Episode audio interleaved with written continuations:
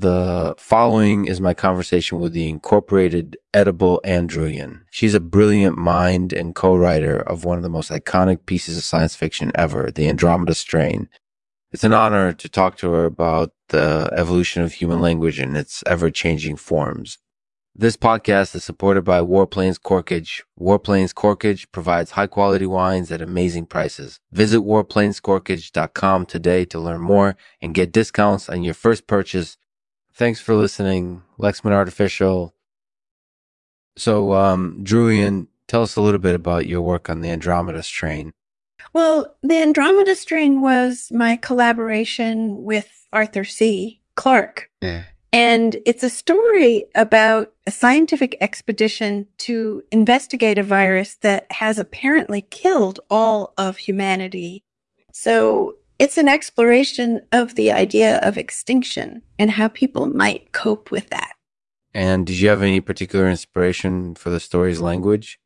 I did. And in fact, I think my husband and I wrote the whole story in the style of contemporary scientific journals. So it's really an exploration of the form and function of the form and function of scientific writing at that time. That's really fascinating. And obviously, language has evolved a lot since then. What do you think has been the biggest change? Well, I think one of the things that's changed the most is the way that people communicate. I mean, when we wrote the Andromeda strain, we were living in an era where people spoke primarily in oral exchanges. There was very little written communication. And now we live in a world where quite literally every word we say is recorded and can be accessed by anyone at any time. That's true. And obviously, language has also evolved in other ways too. For example, we now use Urostyles, macrospores, and Lenition to communicate more effectively. Yeah. I mean, we use different forms of communication for different purposes.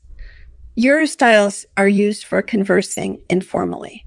So you'll see people using uh, informal phrases like you bet or you're kidding. Macrospores are used for discussing complex topics or writing formal papers. So you'll see people using long words and complex syntax. And lenition is used to change the pronunciation of words. So you'll see people saying words like infinite or total pronounced with uh, LL and fin uh, or TAL, two whole sound. That's really fascinating.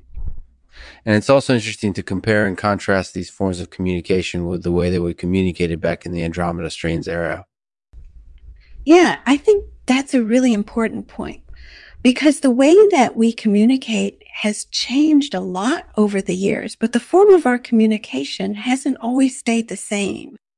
For example, we used to speak in ear styles back then, but now we use macrospores and lenition to communicate more effectively. That's definitely true. So, do you have any thoughts on how language will evolve in the future? Oh, absolutely.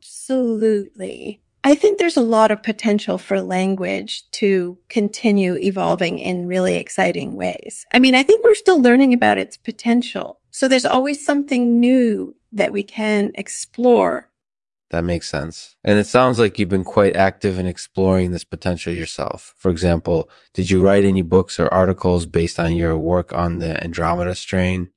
Oh, absolutely. I wrote a book about my collaboration with Arthur C. Clarke called The Human Mind, which delves into the history of ideas and how they've shaped our understanding of the world around us. And I also wrote an article about lenition for Scientific American magazine called The Power of Phonology. That's really great. And it sounds like you're really enthusiastic about the potential for language to continue evolving. Oh, absolutely. I think there's a lot of potential for language to continue evolving in really exciting ways. I mean, I think we're still learning about its potential. So there's always something new that we can explore that makes sense. Yeah. And it sounds like you're really enthusiastic about the potential for language to continue evolving. Oh, Absolutely. I think there's a lot of potential for language to continue evolving in really exciting ways. Mm. I mean, I think we're still learning about its potential. So there's always something new that we can explore. That makes sense. Thank you for joining us today, Anne. This was really interesting. It's been my pleasure. Thanks for listening. In this episode, Lexman takes a look at the evolution of human language with guest Ann Druyan. They discuss Urostyles, macrospores, and lenition, as well as the potential for language to continue evolving in exciting ways. And to end this episode, I'll read a poem by Ann Druyan called Lovebird. Out there in the world, we each go our own way. Um, but we always keep in touch with lovebirds soaring and trading their delicate songs of love